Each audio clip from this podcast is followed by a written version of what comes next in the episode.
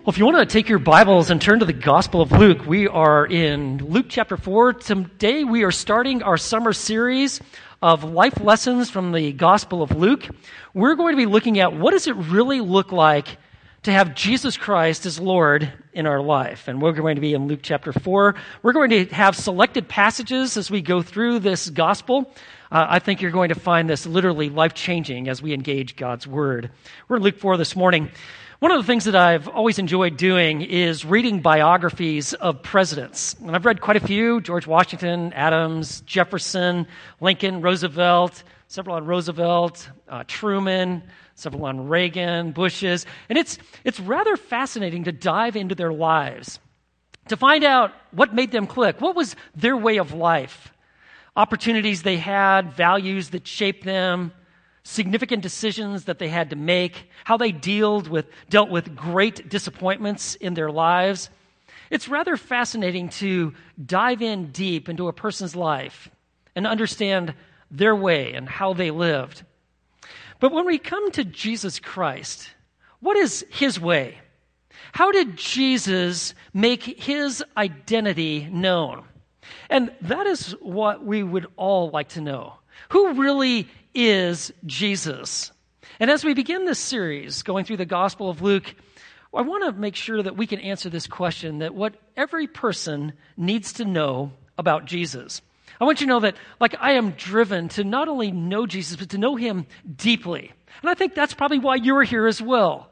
Who is Jesus Christ? And how did he make his identity known? And if we're really going to be able to answer that question, we've got to go back 2,000 years to a hometown visit that Jesus made when he went back to Nazareth, as recorded in Luke chapter 4, beginning in verse 14. And the first thing that we need to know to answer the question, what does Jesus, what does every person need to know about Jesus, is this His power and preaching were made public. So let's take a look, verse 14. It says, And Jesus returned to Galilee in the power of the Spirit, and news about him spread through all the surrounding district.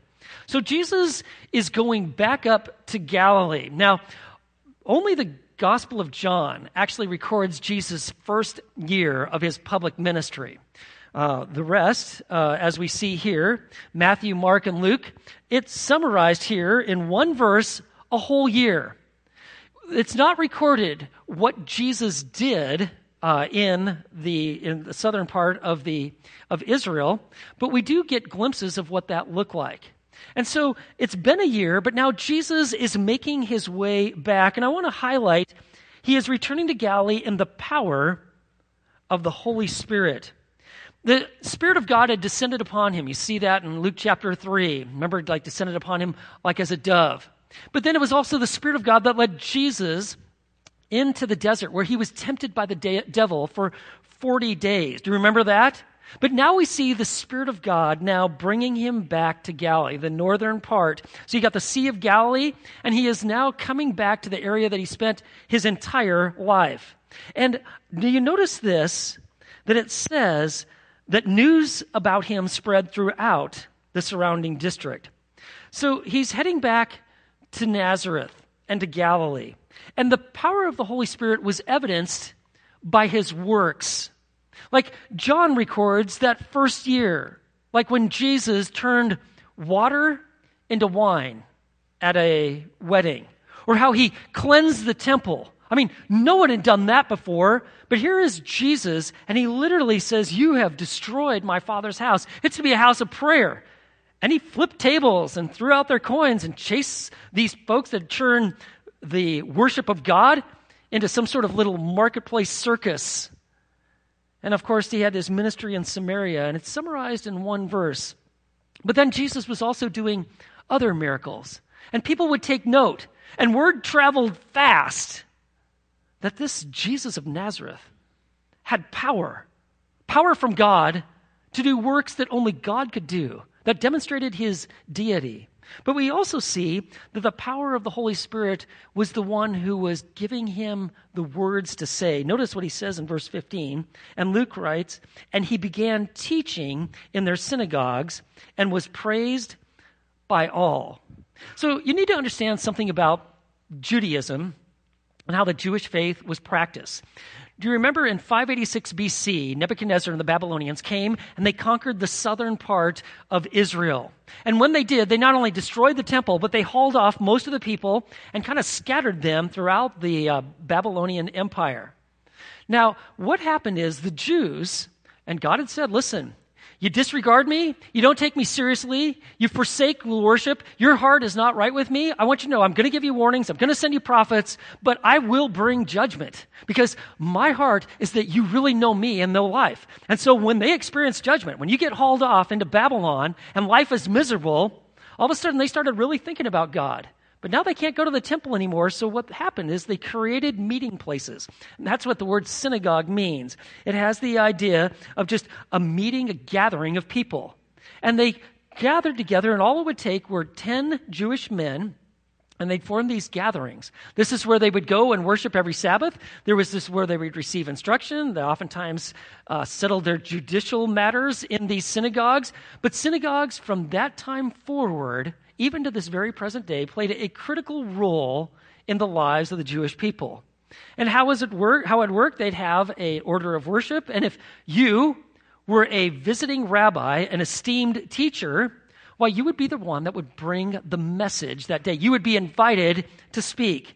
And that's exactly what happened. So news about Jesus was, was really getting out. He was doing works that only God could do. His, his wisdom was absolutely fascinating. No one spoke like Jesus spoke. He didn't like cite a bunch of various rabbis, like, well, you know, this rabbi over here says this, and that's why this is important. No, no. When he spoke, it was absolutely authoritative. He was well organized. His words and his messages were life changing. And he would say things that you just, you simply couldn't forget. You just kept playing them over in your mind. It caused you to go deeper, deeper into your own soul, deeper with God. They were practical, they were interesting. And he would expound the truths of the Old Testament, and they would see what really God intended. And of course, the basis of the New Testament would be his words that would be recorded in the Gospels and then expanded upon in the rest of the New Testament. And I want you to know that this was always God's divine design. What every person needs to know about Jesus is that his power and preaching were made public. And I want you to know that is true today. Do you know the number one best selling book every single year, without exception? You know what it is? It's the Bible. The Bible that records the words and the works of Jesus. And Bibles can be found everywhere. Uh, you go into a waiting room, hotel room, they're on the internet, you go into bookstores, you will always find Bibles because God wants His Son his words and his works to be made public, and they are. There's something else that every person needs to know about Jesus. Not only is his power in preaching made public, but his claims to deity are clear. So take a look. He says in verse 15, he began teaching in their synagogues and was praised by all. And here in verse 16, now he came to Nazareth, where he had been brought up. And as was his custom, he entered the synagogue on the Sabbath and stood up to read. So now Jesus is back in Galilee. He spent some time in Capernaum and other of these villages and small cities all throughout Galilee, but now, now finally, he comes back to his hometown, Nazareth. This is why Jesus is called Jesus of Nazareth. It's because where he grew up.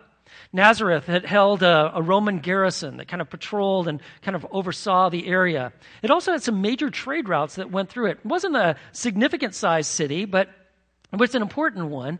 And news tr- quickly traveled and of course, news about Jesus, who had grown up there, who was the son of Mary and adopted son of Joseph, who was a carpenter, who had his practice and who had actually done all of his work and his construction business was based in Nazareth before Jesus took off and started functioning like a rabbi and his had this itinerant ministry where he was moving around and teaching. Word traveled fast to do a miracle, spread like wildfire throughout Israel. Who is this man? And the people of Nazareth said, Why, why, Jesus, he's, he's from this town. And, you know, Jesus um, was well known in Nazareth. And he was well known because he, one of the things is he knew the, the Bible, the Hebrew scriptures, so well. Do you remember uh, when there was a time where they were journeying, his parents and all the folks from Nazareth were journeying back down to Jerusalem to the temple at worship, and, and they actually lost their kid. So if you're a parent and you've lost your kid, and it's certainly happened to me at some different times, right? It's a little frantic and you feel like I'm a terrible parent. But I want you to know that happened with Mary and Joseph. So I feel a little better about myself, and you should too, right? Pressure's off. But you remember when they did find him? What was he doing? Why, he was interacting with the leading scribes and the teachers at the temple, right? And when they found him, he said, Didn't you know that I would be in my father's house? And they were so astounded that someone so young could have such a strong understanding of the word. It's as if he wrote it because he knew every word and he knew its meaning. His questions were not the typical question of a 12 year old boy. And of course, if that was the case, then Jesus would regularly, as a part of their worship practice, be asked to be one who would read the scriptures and probably on different occasions actually teach them, right? Because there wasn't always a rabbi that was floating through Nazareth, and so local men, local Jewish men, they would t- teach. And so let me give you kind of the liturgy that was found in a synagogue. So this is still practiced today. There were benedictions, then they recited the Shema, and then there was um, prayers, then a reading from the law, then a readings from the prophets, and then there was a sermon exposition in which the text that you had read was explained so you understood it and how it applied. That was the practice. And we see practices like that even today. And so that's what's happening here. Jesus is coming to his hometown. Nazareth, all his friends, his family, his brothers and sisters, Mary. I can assure you there. In fact, the synagogue would have been packed out because Jesus, this hometown son, he'd returned and they'd been hearing so much about him. In fact, they knew, knew him his entire life.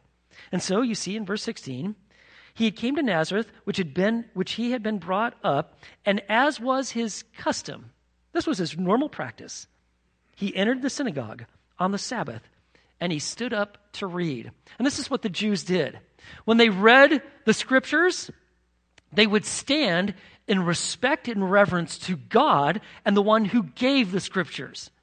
And then when the teaching took place, in humility, the teacher would sit down, and that's what they, and that's when the teaching would begin. And so that's exactly what we see. We see Jesus standing up. Of course, he would be the one that would be to read and to explain, to give the message, right? That makes all the sense. And so, verse 17, and the book of the prophet Isaiah was handed to him.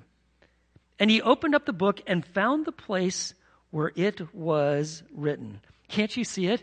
All eyes would be on Jesus. Here you got an attendant, and they'd have these scrolls. These scrolls were quite heavy, and they gave him the scroll of Isaiah. And so Jesus receives it, and he starts rolling it and winding it till he comes to Isaiah 61, a text that would be extremely well known, very familiar. It was a text that gave Israel hope, their hope. And so you see, Jesus finds that, and take a look what takes place. He begins reading. And so I want you to picture yourself in this synagogue, listening to Jesus as he reads, The Spirit of the Lord is upon me, because he anointed me to preach the gospel to the poor. He has sent me to proclaim release to the captives and recovery of sight to the blind, to set free those who are oppressed, and to proclaim the favorable year of the Lord. They're all listening and waiting and watching. And then Jesus suddenly stops and he closed the book and gave it back to the attendant and sat down. And the eyes of all in the synagogue were fixed on him. You could have heard a pin drop. And he began to say to them, Today, this scripture has been fulfilled in your hearing. Every single person would know that he was reading from Isaiah 61. These were the words about the Messiah, the hope of Israel, their hope. Words that would be so familiar. They would read them over and over again because they were living greatly oppressed. And they thought Messiah, why, he was the one that was going to rescue them. They had been waiting for God. And so when Jesus reads these words, they were like so familiar. But I want you to understand what is taking place.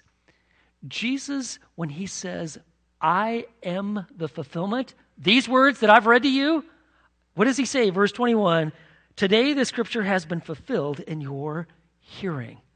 Why, that takes on a whole new flavor to those words. Jesus says, The hope of Israel, I am him. So let's take a look. What did he say when he's reading this? Going back to look at verse 18, he says, The Spirit of the Lord is upon me.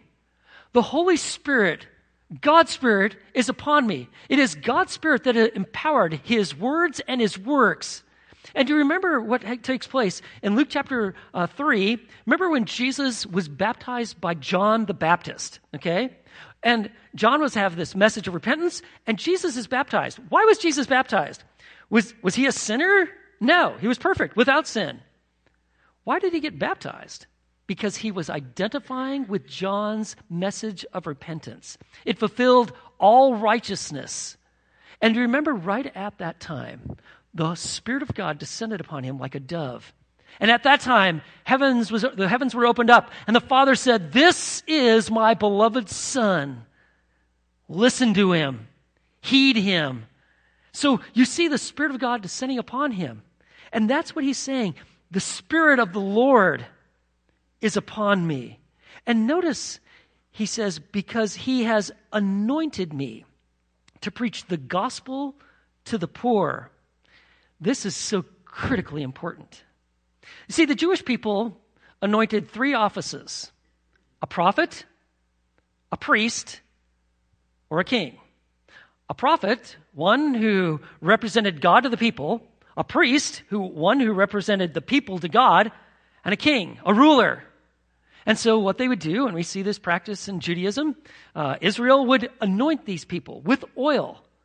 And by the way, that's what the word Messiah means anointed one, or in Greek, Christos. That's where we get our word Christ.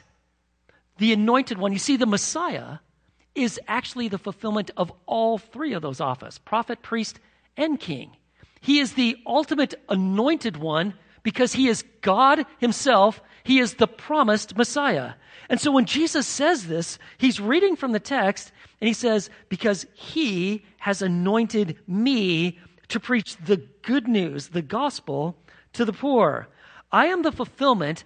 I am the anointed one, and I preach the gospel, the good news. I am the reconciler. I'm the one who takes people dead in their sins and will give them life eternal in me. I and I alone can do this, for I am the Messiah.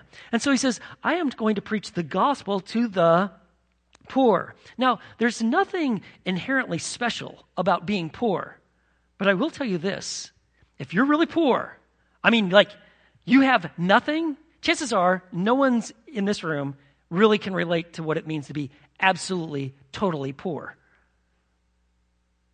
But when you're poor, there is a desire and a desperation to your life. I need help. And God says, Jesus says, I'm the one who brings the gospel to the poor. And as we go through this, there are going to be physical fulfillments to this, but they're going much deeper to that, to spiritual. Some of the physical restorations that we're going to see may happen in this life, but most certainly will happen in the life to come. But Jesus' kingdom begins spiritually in the hearts of people. And so he addresses those who find themselves poor. You are in spiritual poverty. You are conscious, conscious of your moral need, the breakdowns in your own life. If you were poor, why, Jesus says, I've come to preach good news to you. And then he goes on to say, Not only am I going to preach the gospel to the poor, but he has sent me. The Father has sent me to proclaim release to the captives. Uh, the word literally is prisoners or prisoners of war. You see, if you are a captive, why, you simply, your life is completely destitute. And yes, you see that physically. But you see, these words are more than just physical. He's speaking to captivity of all sorts. Those who are in spiritual bondage, bondage to Satan, like we saw in like Ephesians chapter 2. Those who are in bondage to guilt, bondage to every form of sensuality and lust, bondage to anger, to bitterness. If that is if that actually expresses what your life is like, you're in bondage and you desperately don't want to live there anymore, you want change, you want help, you want grace. Jesus says, I've been sent to proclaim release to the captives. And furthermore, and recovery of sight to the blind. Those who are spiritually blind, I will open their eyes.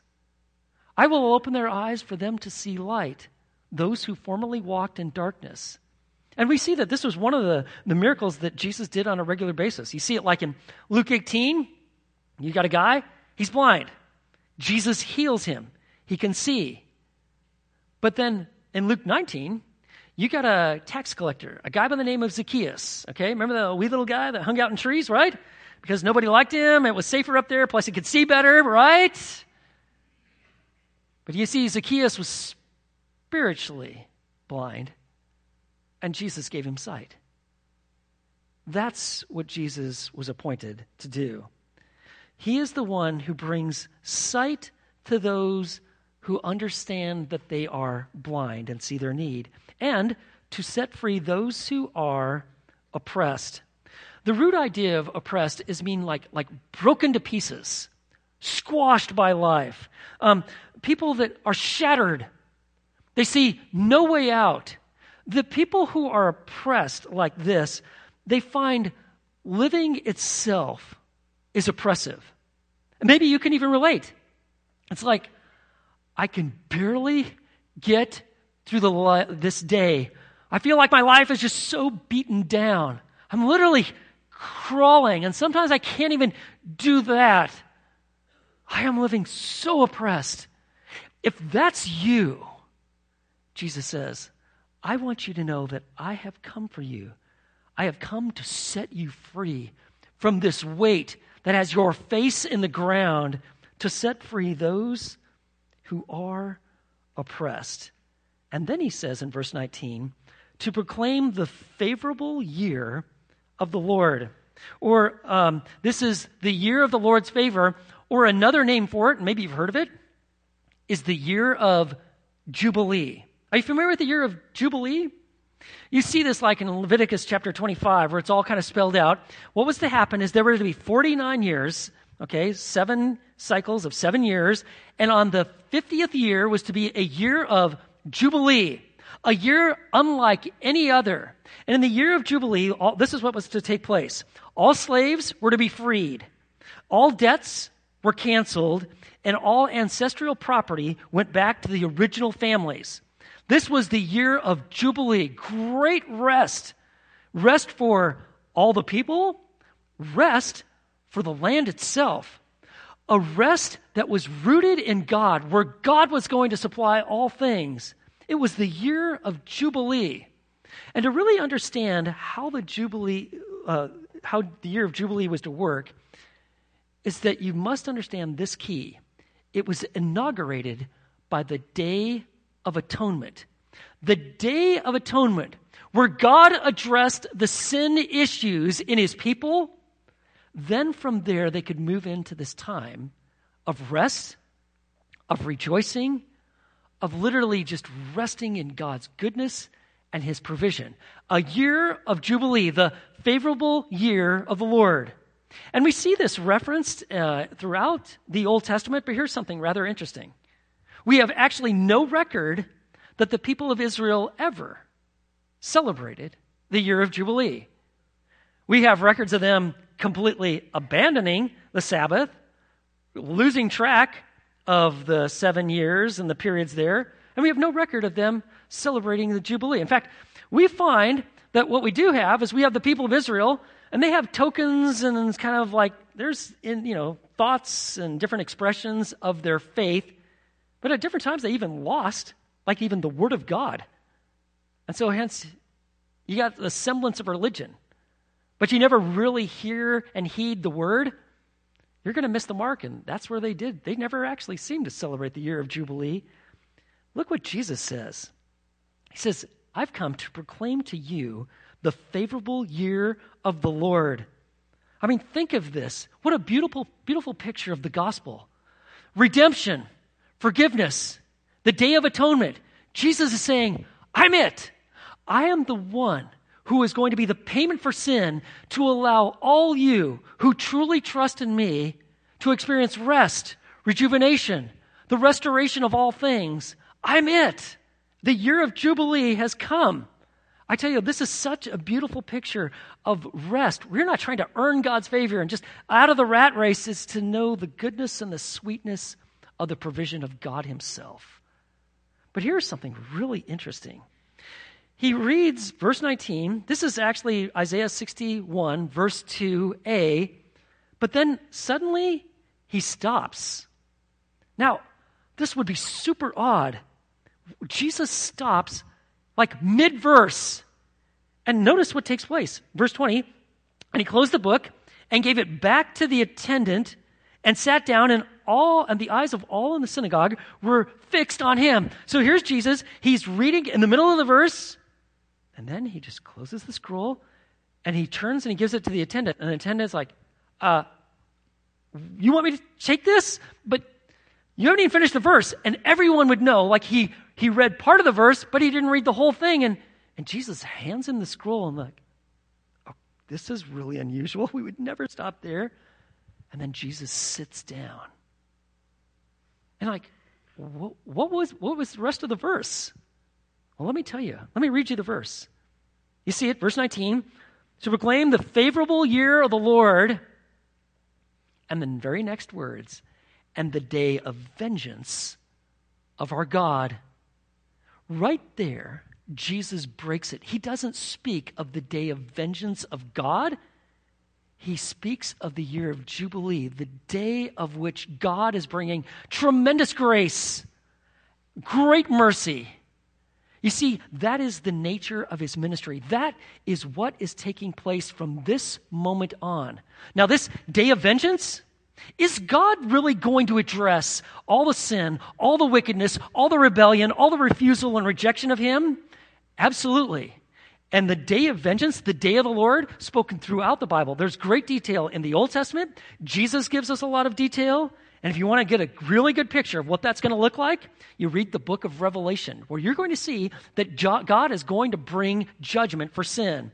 Right now, I mean, look at, like our world, it seems like it is just completely unraveling. Look at the breakdown in morality. Look at the evil things that are being thrust upon children. I mean, it's like we're in the day where good is called evil and evil is called good, right? And it is celebrated. And if you don't celebrate, we're going to make your life miserable. And you're like, you're like, man, this is terrible. We got to do something. I'll tell you what. The question is, does God care and is he going to address it? Absolutely. He is. The greatest wickedness is going to be addressed. But right now, it's the day of grace. God is inviting, He is showing His Son. He's giving people an opportunity to truly come to know Him. And that is Jesus' ministry. From this time to the time that He returns, it's the day of grace. And so Jesus sits down and he's, he's about ready to teach. And look what he says, verse 21. And he began to say them, verse 21 Today, this scripture has been fulfilled in your hearing. Isaiah wrote this 700 years ago, right? But Jesus says, I'm it. What he wrote under the inspiration of the Holy Spirit, I want you to know I am the fulfillment. I am the Messiah. And what Jesus is doing is he is impressing upon them the character and the nature of the Messiah and his ministry. You see, the Jews wanted a Messiah, but they saw Messiah really mostly like, kind of like King David the warrior, a military Messiah. the one that's going to address Rome and get these guys off our back and bring our country back up to prominence where we once were. That's their idea. Military victory, make our life good, right? We want to back in first place, and we want these Romans out of here. Jesus is explaining listen, my kingdom, it's going to, it's a spiritual kingdom. It will start in the hearts of people. One day there's going to be a physical manifestation. Everything that he has said, I want you to know Jesus is absolutely going to fulfill, whether in this life and this time or eternity.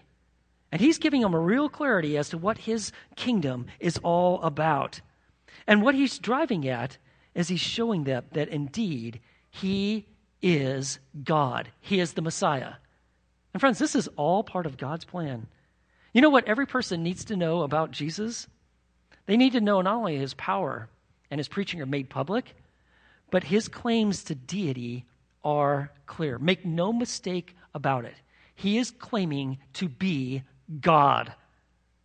And that then leads us to the third thing that every person needs to know, and that is this His revelation requires a response.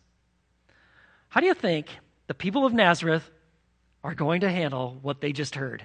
I mean, they had never heard anything like this before. They'd heard Jesus speak before, right? They heard him read before. He grew up with them. But he had never spoke like this before. How do you think they're going to respond?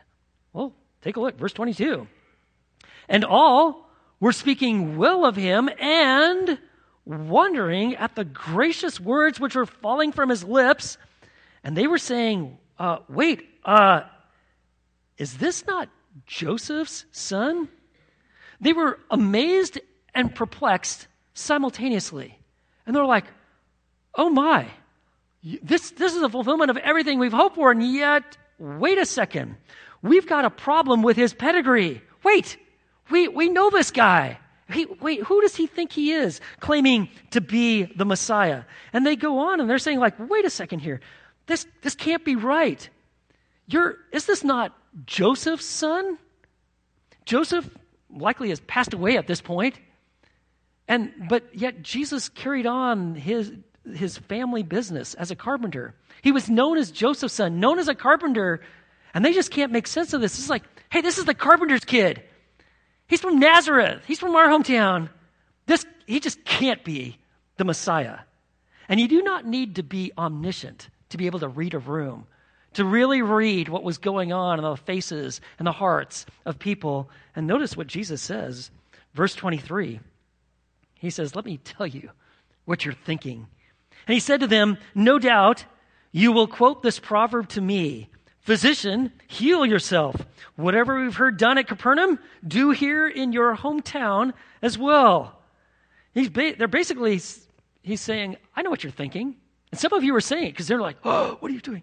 Physician, heal yourself. Prove it. Back up your words. You show us. We've heard about things you've done, like in Capernaum, right down there by this, right on the Sea of Galilee. Those miracles, they're like saying, hey, you know what? We're interested in those too. In fact, that'd be a really good idea if why don't you do some, some miracles, some healing, right? Because we're kind of like trying to like turn Jesus into a little sideshow, like a little attraction. Here's some miracles. You entertain us. You show us. You put us in some awe, right? Entertain us. And Jesus says, mm, I don't think so. Now, Jesus uh, did miracles, actually, a lot of miracles. And there was always a reason why he did them. Actually, two I want to give you. One, to demonstrate compassion. He really has compassion on people with brokenness and ailments and physical hurts. His heart was revealed in his miracles. But his miracles also were authenticating. They showed that indeed he is the Messiah because he was doing the works that only the Messiah could do. That this one, that he is God. He was not going to be reduced in sort of, sort of sideshow attraction. And then look at Jesus says. He says, verse 24, and he said, to, said, Truly I say to you, no prophet is welcome in his hometown.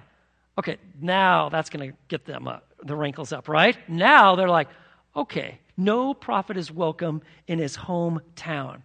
What Jesus is doing now is he's saying, listen, how you're behaving, what you're thinking, I want you to know you're standing in a long line of tradition of the people of Israel rejecting the one that God sent.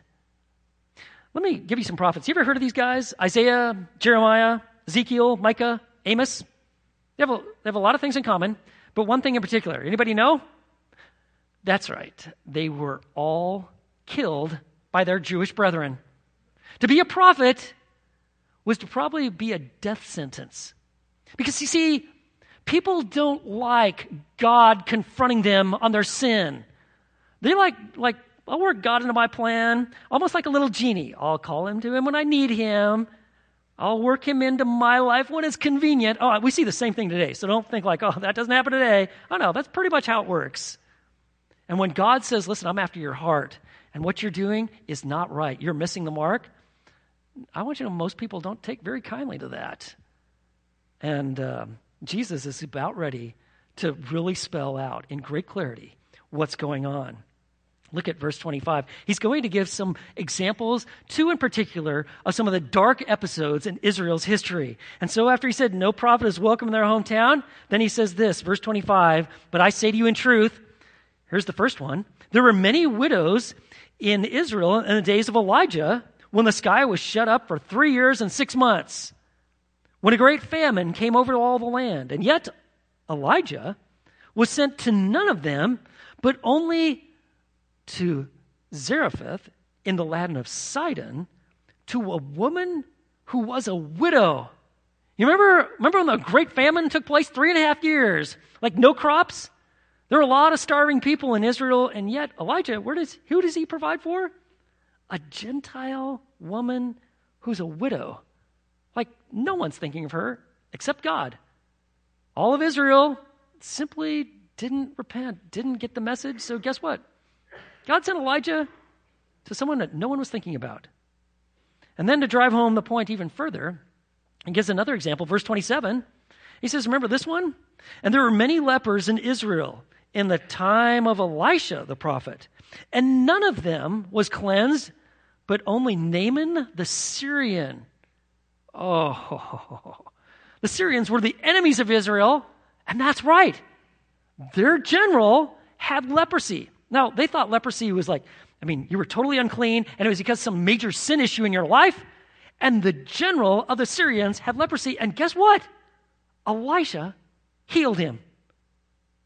There were a lot of lepers in Israel, but they were all avoided. God had his prophet turn to the Gentiles. And what Jesus is doing is saying, hey, what you did with them and how God responded, I want you to know that's what's about to happen here. You see, Gentiles and lepers were on the very bottom of the ladder. I don't even know if they were on the ladder. They maybe just got stepped on. The Jews despised them, they were worthless. They would avoid them, but not God. God sees people in their brokenness who cry out to Him in need and come to Him as the only hope, and He responds. And you see, that's the problem. The folks, the fine folks of Nazareth, why they, they didn't see their need. Jesus spells this out to them, says, I'm the fulfillment. But you know what? They're like, mm, you know what? We're really good people. We're respectable. We're synagogue going. We're what you call God fearing. We're family oriented. We've, uh, we're, we're solid folks. And if that's how you see yourself, then you might miss the need for God's grace in your lives. Certainly did with them. In fact, they were kind of infuriated. And that was the problem. They didn't see themselves in need. And so when God shows up, the Messiah is there, and he says, You need me? I'm the fulfillment? Uh uh we don't want that. In fact, we hate that. Look how they respond. Verse 28. And all the people in the synagogue were filled with rage as they heard these things. And they got up and drove him out of the city and led him to the brow of the hill on which their city had been built in order to throw him down the cliff. Think of it. These are the people that knew him his entire life. He knew them. Friends now who hate him and they take him to a cliff and they're about ready to throw him off. And this is what they would do they throw people off the cliff if they're going to kill him. And then once they're down there, all kind of broken up, then you just take rocks and you just pummel them until they no longer are moving and breathing. Now, for the Jews, uh, they weren't supposed to execute anybody, first of all, uh, unless there was a trial, and unless uh, th- that trial happened on a day other than a Sabbath. And furthermore, Rome said, you know what? We don't like you killing people. We'll take care of that. Uh, you have to work through us and with us. You know what? They are so angry. They're so filled with rage and wrath. Guess what? We've got what's called a lynch mob that takes here with folks from Jesus' hometown that knew him all his life, and they hate every word that he has to say. And then notice this. You know, that what takes place here, why, this is a picture of Jesus' ministry. Him telling the truth, they fully rejecting it. But notice this, verse 30. But passing through their midst, he went his way. He went his way because he is the way. Like it says in John chapter 7, verse 30, his hour had not yet come. There is going to be a time where Jesus will allow himself to be killed, but not yet. It's going to be on his timetable after the fulfillment of all righteousness, done exactly the way it has been prophesied, but not now. And so imagine this and just see this, what takes place. But passing through their midst, he went his way. They got him at the edge of the cliff. Can't you see hands on him? They've got stones in their hands and they're trying to push him off. And then all of a sudden, Jesus turns around and he looks in the eyes of all these people that he knows, and they know him. He puts his hands down and he walks right through their midst. These guys all have rocks in their hands. And he looks at them. He looks right into their souls. And this is a miracle of divine proportion. God working his way through their midst. He is going his way. You see, Jesus had confronted them at their deepest need. Remember when he said that, verse 21? Today the scripture has been fulfilled in your hearing. That forces you to a choice. You see, Jesus didn't like, well, I'm going to start something new, and so all the Old Testament stuff, that doesn't really matter anymore. Judaism, it's going to be completely different. I, we're going to just forsake that. No. He's the fulfillment of all the promises, all that is written. He is the one who fulfills everything they were hoping for. But they didn't want him. You know, it's interesting. They didn't want him because they didn't see themselves as poor and in need. And that's true for a lot of people today. There's folks that like, you know what? Hey, I'm family oriented and, you know, I, I showed up to church at different times and I'm a nice person. Do, I do good in my community. You know, I got a college degree. Some of you got lots of degrees. I've got a really important job. I make money. People count on me. I'm good. Well, I want you to know that those things can be uh, almost inoculating to keep you to see the real need in your heart. And we're frankly a lot really too proud to say, What do you mean I, I need a savior? I'm a really good guy, or I'm a gal that's got it all together, and I got a nice family. God wants your heart and for you to see your need so that you will truly trust his son. St. Augustine said this They love truth when it enlightens them, but they hate truth when it accuses them. And that's what the truth does. And so I'd just like to ask how should they have responded? Well, you don't have to guess. Mark says this Mark chapter 1, verse 14 and 15.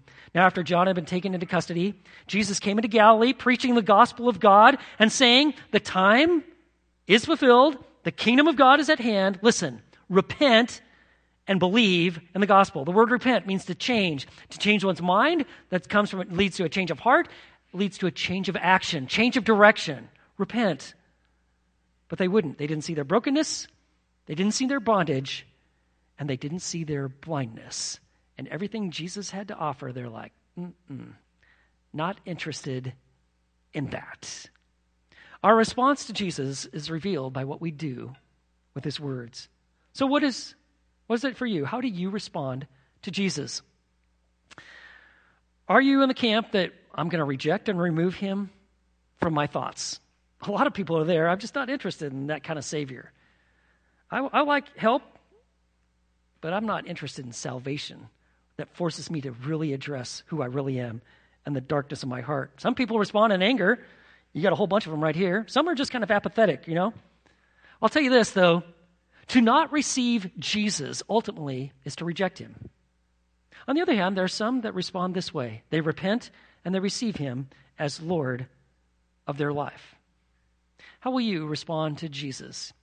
It's interesting, you know, Jesus goes his way because he is the way. In fact, he is the way, the truth, and the life. Do you know that the early Christians were called people of the way? His way. Because Jesus is the way, he's the living God.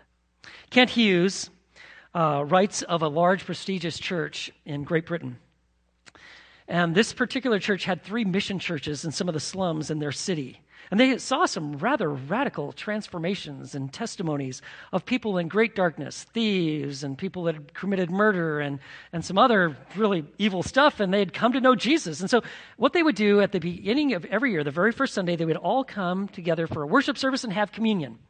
And uh, on one particular uh, Sunday, where they all came together, uh, there was a, a guy who had been a burglar had served seven years in prison, who had come to Christ, and actually, uh, really, God was using in significant ways in terms of his ministry and service to others in the name of Jesus.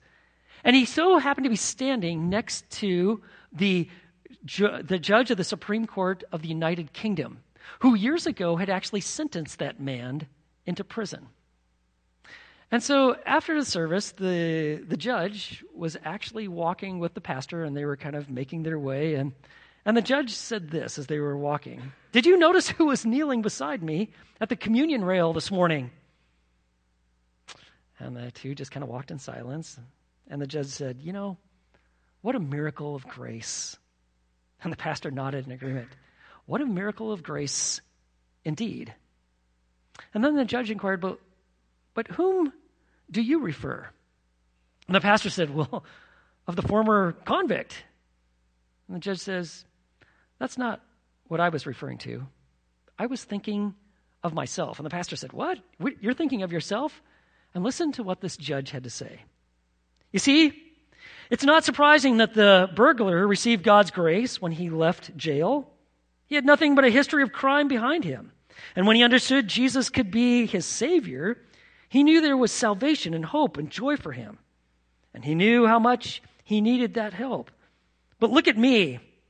I was taught from earliest infancy to live as a gentleman, that my word was to be my bond, that I was to say my prayers, go to church, take communion, and so on. I went through Oxford. I obtained my degrees. I was called to the bar and eventually became a judge. I was sure I was all I needed to be, though in fact I too was a sinner. Pastor, it was God's grace that drew me it was God's grace that opened my heart to receive Christ. I am the greater miracle. Friends, our response to Jesus is revealed by what we do with his words. What will you do with Jesus, who is called the Christ? Let's pray. Lord, thank you for this amazing passage. Everything that we really need to know about Jesus right here in this hometown visit. Father, if there is someone here that's never truly trusted in you, they've been trusting in their own righteousness, good works, but they finally see their need, their need for forgiveness, the fact that indeed they're a sinner at heart and only Jesus can truly transform and change hearts. Would they pray with me and say, God, I turn from myself and my sin, and this morning I trust in and believe in you. Fill me, God, lead me. And Lord, for all of us who do know you, let us walk in grace. Let us live in light of the revelation of who Jesus is and the word that he has given us. God, thank you. Thank you for your love. We worship you in Jesus' name. Amen.